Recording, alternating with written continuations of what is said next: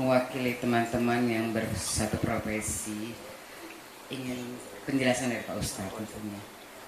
Kita banyak sekali di-share tentang bahwa artis itu tidak boleh. Kita sebagai sebagai artis itu sebenarnya haram. Gimana menurut Pak Ustadz? Al aslu fil asya al ibahah. Hukum asal segala sesuatu dalam Islam boleh. Hukum asal sesuatu dalam Islam bukan haram. Al aslu fil asya al ibahah. Hukum asal segala sesuatu adalah boleh. Makanya yang mesti ada itu label haram. Bukan label halal. Karena hukum asalnya adalah hak halal. Kalau sudah halal dikasih label halal kan berarti dua kali lipat di mana letaknya haram? Maka kalau ada orang haram ditanya, kenapa Ustadz ada orang mengatakan artis itu haram? Yang pertama, karena membuka aurat. Lalu kalau yang dia perankan itu seorang ibu, pakai jilbab, pakaiannya longgar, 20 episode, ke-20-nya nggak ada dia buka aurat. Di mana letak haramnya? Yang kedua, ada sentuhan kulit dengan tak mahram. Kebetulan dalam perannya itu selama 20 episode memang peran dia tak ada sentuhan. Orang ibu di pantai Jompo. Tak ada bersentuhan dengan orang. Jadi harus dilihat di mana letak haramnya. Ustaz, itu tari persembahan itu haram. Ada tari persembahan menyambut bupati, menyambut gubernur kan disambut dengan tari persembahan. Saya tanya letak haramnya di mana? Karena digunakan kata sembah. Oke, kalau gitu nggak usah kita buat tari sembah. Namanya apa? Tari welcome. Menyambut selamat datang. Tetap haram juga Pak Ustadz. Kenapa? Karena yang menari itu anak gadis. Oke, kalau gitu jangan anak gadis. Kita latih anak TK. Anak TK nari kan lucu. Maka bupati gubernur ketika melihat anak TK ingat dia anak di rumah. Tapi kalau anak gadis lupa dia bini di rumah. Maka kalau melihat sesuatu itu dilihat di mana letak haramnya. Salah satu sampel yang saya beri adalah haram karena membuka aurat, haram karena berapa banyak orang mengirim saya film-film pendek 5 menit yang tidak ada unsur haramnya tapi menyentuh hati. Yang paling saya ingat adalah ketika seorang gila tidur di depan ruko, dia usir, dia ini. Tapi ternyata orang itulah yang menyelamatkan diri pencuri. Tidak ada unsur haram di situ. Kenapa kita tidak pernah berpikir membuat film-film kemanusiaan tanpa mempertontonkan aurat, tanpa melanggar ajaran agama? Kenapa tidak buat film pendek yang menyentuh? Satu lagi film dari Cina, itu Thailand. Yang film Cina pernah seorang direktur perempuan numpang di mobil uh, karyawannya, mobil biasa. Akhirnya di tengah jalan preman-preman orang kaya ngamuk. Disangka ini perempuan biasa, dia telepon rupanya dia atasan datang helikopter akhirnya ketakutan. Enggak ada tuh buka aurat. Padahal dari bukan negara Islam. Kenapa kita tidak pernah berkarya dengan karya tanpa merusak ajaran agama kita, tapi yang kita sentuh adalah hati orang. Mudah-mudahan dengan ibu-ibu artis, kawan sahabat artis berhijrah, tahajud, beribadah, Allah berikan ilham. Kita menyebutnya ilham, tapi kita menyebutnya good idea. Tiba-tiba muncul ide-ide kreatif untuk membuat penulis cerita, untuk membuat sehingga nanti akan keluarlah film-film pendek, mungkin tidak difilmkan di bioskop tapi justru follower, viewernya lebih banyak daripada bioskop. Berjuta-juta. Film agama Ustadz sekarang paling tinggi ditonton 800 ribu orang. Film agama paling tinggi 800. Dilan 6 juta. Tidak ada agama. Tapi film-film pendek coba lihat, ditonton berapa? Sekian juta, sekian juta. Artinya apa? Tidak ditonton di bioskop, no problem. Tapi ditonton orang di YouTube, di FB, di Instagram. Buat video-video pendek yang lebih menyentuh. Insya Allah, saya berharap penulis-penulis, artis-artis tetap berkarya. Hijrah tidak membuat berhenti dari berkarya berkaryanya sebelum hijrah filmnya buat nauzubillah dosa. Setelah berhijrah justru filmnya mengingatkan orang pada kebaikan-kebaikan insyaallah. Amin. Ya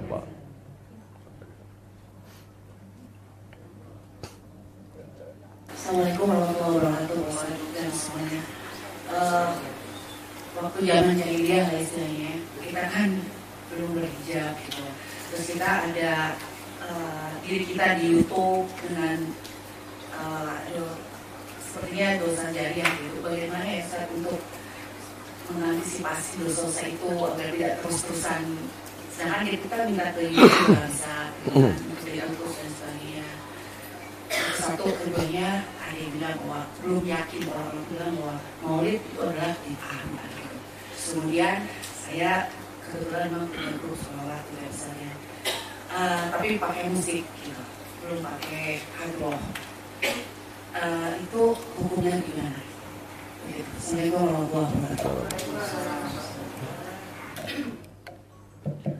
Tangan ini dulu membunuh orang paling mulia. Yang bicara namanya laki-laki berkulit hitam Wahsy.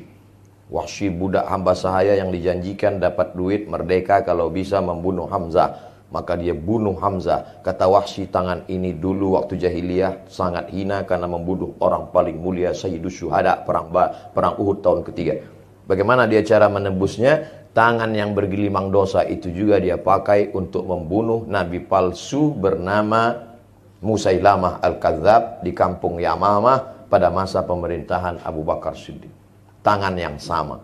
Begitu juga wajah yang sama, action yang sama, merubah film-film yang lama menjadi film baru yang bernuansa hijrah mengingatkan orang. Maka insya Allah ada sentuhan-sentuhan di situ yang mengingatkan kepada penonton tolonglah hapus buang file-file yang lama yang kalian simpan apakah dengan pesan lagu tidak mesti ceramah tidak mesti artis lalu ceramah Assalamualaikum hai seluruh Indonesia kalian delete semua filmku ya gitu. dengan bahasa dia dengan bahasa tubuh atau dengan bahasa kiasan atau dengan supaya dan saya yakin orang yang sudah ngaji melihat itu oh kasihan kita delete La yukallifullahu nafsan illa wus'aha. Allah tidak akan membebani orang lebih dari kemampuannya. Mudah-mudahan.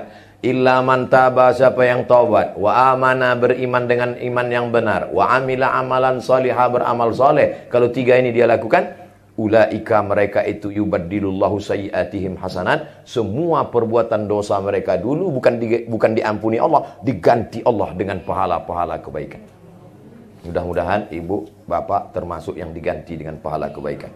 Dua, masalah maulid itu bid'ah. Yang jawab bukan Abdul Somad, Al-Hafiz Ibnu Hajar Al-Asqalani. Kalau disebut Al-Hafiz berarti hafalan hadisnya 300 ribu hadis. Kemarin pada tanggal 10 Muharram, ibu puasa apa enggak? Puasa. Namanya puasa Ashura. Kenapa puasa Ashura? Karena hari itu Allah menyelamatkan Musa. Padahal Allah menyelamatkan Musa satu kali. Tapi diulang bertahun-tahun. Apa hubungannya dengan maulid?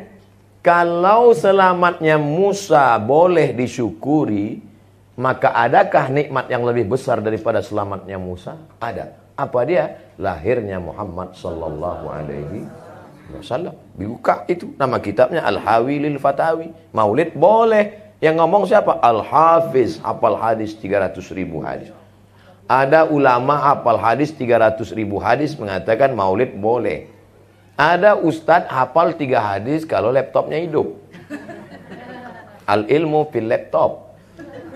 Tiba-tiba membid'ahkan maulid. Saya nggak maksa ibu bapak ikut saya. Tapi saya cuman mau ngasih tahu saya ikut Al-Hafiz Ibnu Hajar Al-Asqalani. Bapak Ibu mau ikut Ustadz laptop tiga hadis terserah. Ada lagi nggak Pak Ustadz? Imam Jalaluddin Abdurrahman As-Suyuti. Hafalan hadisnya 200 ribu hadis. Kitabnya 500. Kata dia maulid itu sarana mengingatkan kita pada Nabi boleh kalau cukup lima syarat. Pertama, baca maulid sejarah Nabi. Yang kedua, ada tausiah. Yang ketiga, ada baca Quran. Yang keempat, ada tawasobil hak tawasobil sob silaturahim. Yang kelima, ada makan makanan. Karena dulu mereka buat maulid itu bersedekah memotong kambing 3000 ekor, memotong sapi satu ekor, penuh jalanan, dan piring manisan-manisan. Maka kalau dianggap hari ini kita buat maulid, cukup sudah syaratnya. Ada mengenang Nabi, ada tausiah, ada silaturahim, dan ada makanan-makanan. Maka dari tadi saya tidak melihat ke sana takut hilang bahan konsentrasi. Tiga, tentang masalah musik. Buka nama kitabnya Fiqhul Musiqa wal Aghani, fikih musik. Nama penulisnya Syekh Yusuf Al-Qaradawi. Ikatan Ulama Sedunia, dia ketuanya. Tinggalnya sekarang di Qatar. Doha, Qatar. Jabatannya pimpinan Fakultas Syariah di Universitas Qatar. Kata beliau, musik sama seperti omongan. Kalau isinya baik, maka baik. Tapi kalau isinya tidak baik, maka tak baik. Musik, gitar, biola, saksofon, akordeon, keyboard, isinya baik. Solawat, doa untuk nikah, niatkan pada Allah, mengingat mati. Bagus, terus berkarya. Tapi saya dibully terus Pak Ustadz. Bully membuli ini kan cuma dua. Kalau kita capek, dia terus. Kalau dia capek, kita terus. Maka kita terus, jangan berhenti. Gitu aja kok capek. Allah a'lam Baik. Apa hukum orang baca yasin tahlil untuk orang mati? Baca yasin untuk orang meninggal pahalanya dibacakan untuk almarhum. Sampai apa enggak sampai? Emang pernah ada reportnya? Nabi lewat di makam, Nabi ambil pelepah korma, Nabi tusukkan ke makam. Kata sahabat, untuk apa menusukkan pelepah korma di makam? Kata Nabi, ini pelepah korma bertasbih. Tasbihnya sampai pada orang mati. Kata Imam An-Nawawi, meninggal tahun 676. Nama kitabnya Al-Minhaj Syarah Sahih Muslim Ibn Al-Hajjaj. Kalau tasbih pelepah korma saja sampai pada orang mati, apalagi bacaan Quran orang beriman. Tasbih pelepah korma aja sampai. Jadi kalau ada orang mengatakan bacaan Yasin Abdul Somad nggak sampai, berarti dia menghina saya lebih hina dari pelepah korma. Dua, baca kitab judulnya Ar-Ruh, terjemah bahasa Indonesia Roh penerbit Pustaka Al-Kausar Jakarta. Penulis Ibnu Qayyim Al-Jauziyah. Ketika Umar anak Umar bin Khattab namanya Abdullah bin Umar bin Khattab meninggal dia pesan, nanti kalau aku mati, bacakan pada bagian kepalaku awal Al-Baqarah. lima ayat alif lam mim sampai wa ulaika humul muflihun. Pada bagian kakiku bacakan tiga ayat ujung Al-Baqarah yang selalu kita baca lillahi ma fis samawati wa ma fil. Itu menunjukkan bacaan Quran sampai untuk orang mati. Saya sudah sebutkan dalilnya. Kalau nggak percaya juga, tolong kasih saya nama lengkap. Nanti kalau mati saya kirim. Kalau nggak sampai, cepat-cepat kasih kabar. Tahlil, la ilaha illallah, la ilaha illallah, la ilaha illallah. Itu arti tahlil. Habis itu, ya Allah sampaikanlah tahlil kami kepada orang meninggal. Apa kata Imam Ibnu Taimiyah? Namanya Ibnu Taimiyah. Nama kitabnya Majmu' Fatawa. Man halala sab'ina marratan. Siapa yang bertahlil 70 kali. Summa ahda sawabahu lil mayit. Kemudian dikirimkan hadiah pahalanya ke mayat. Intafa'a bihi. Pahalanya sampai. Kurang apa lagi? Ustaz marah nih? Enggak, memang begitu gayanya. Apa syarat kita boleh menjamak sholat? Jamak kosor, zuhur dua, asar dua, syaratnya harus safar, musafir. Jarak musafirnya berapa? 89 km. Kalau payah ngingat 89, ingat aja Wali Songo.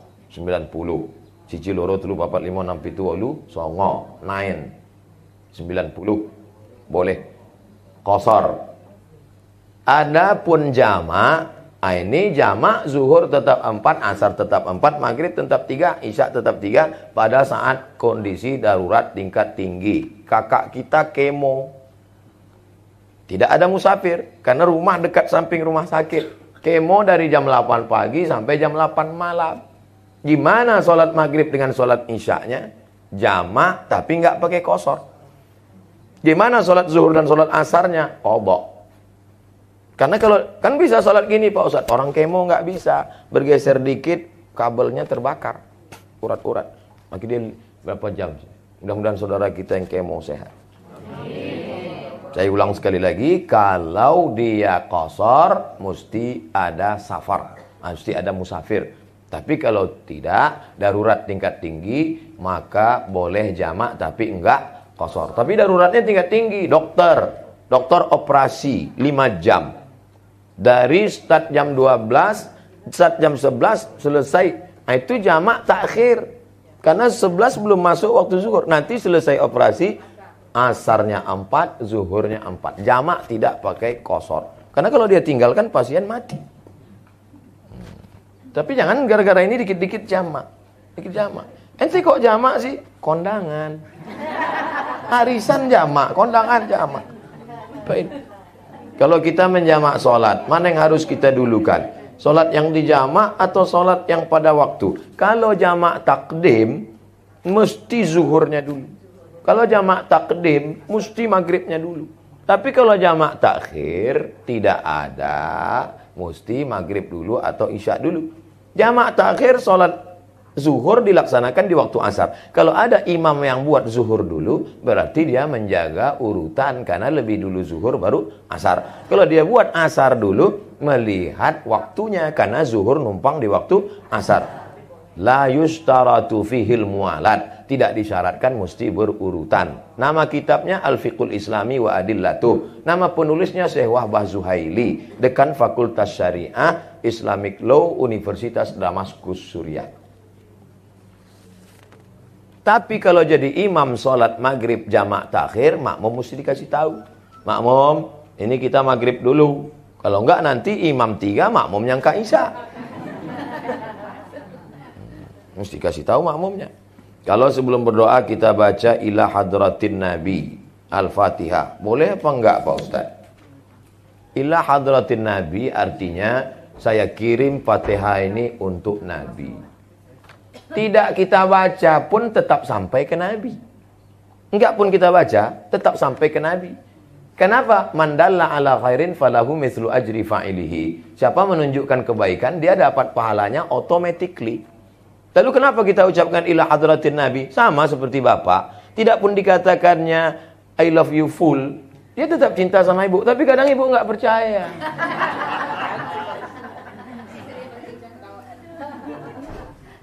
Speak up, kata dia. Pak Ustadz, nanti lima tahun ke depan Pak Ustadz tidak usah ikut politik lagi ya. Saya tidak pernah ikut politik. Dengarkan ceramah saya dari A sampai Z. Saya tidak pernah ikut politik. Saya bukan orang partai. Saya tidak pernah menyebut calon. Saya tidak pernah menyebut partai. Dengar baik-baik bahwa saya bertemu orang tokoh politik, maka semua orang bertemu. Bertemu. Tidak pernah mengajak.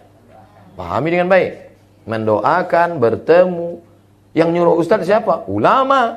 Bukan saya pandai-pandai sendiri.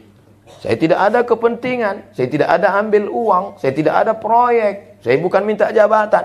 Ulama nyuruh saya temu, doa. Maka di, bertemu, doa. Bahwa jadi pesan ini bagus. Memang saya tidak pernah ikut, jadi nggak usah khawatir. Saya paham, ini adalah jamaah yang tidak tahan melihat saya kena bully. Kami nggak tahan Ustaz. Kalau kami kena bully nggak apa-apa Ustaz. Tapi ketika Ustaz kena bully kami.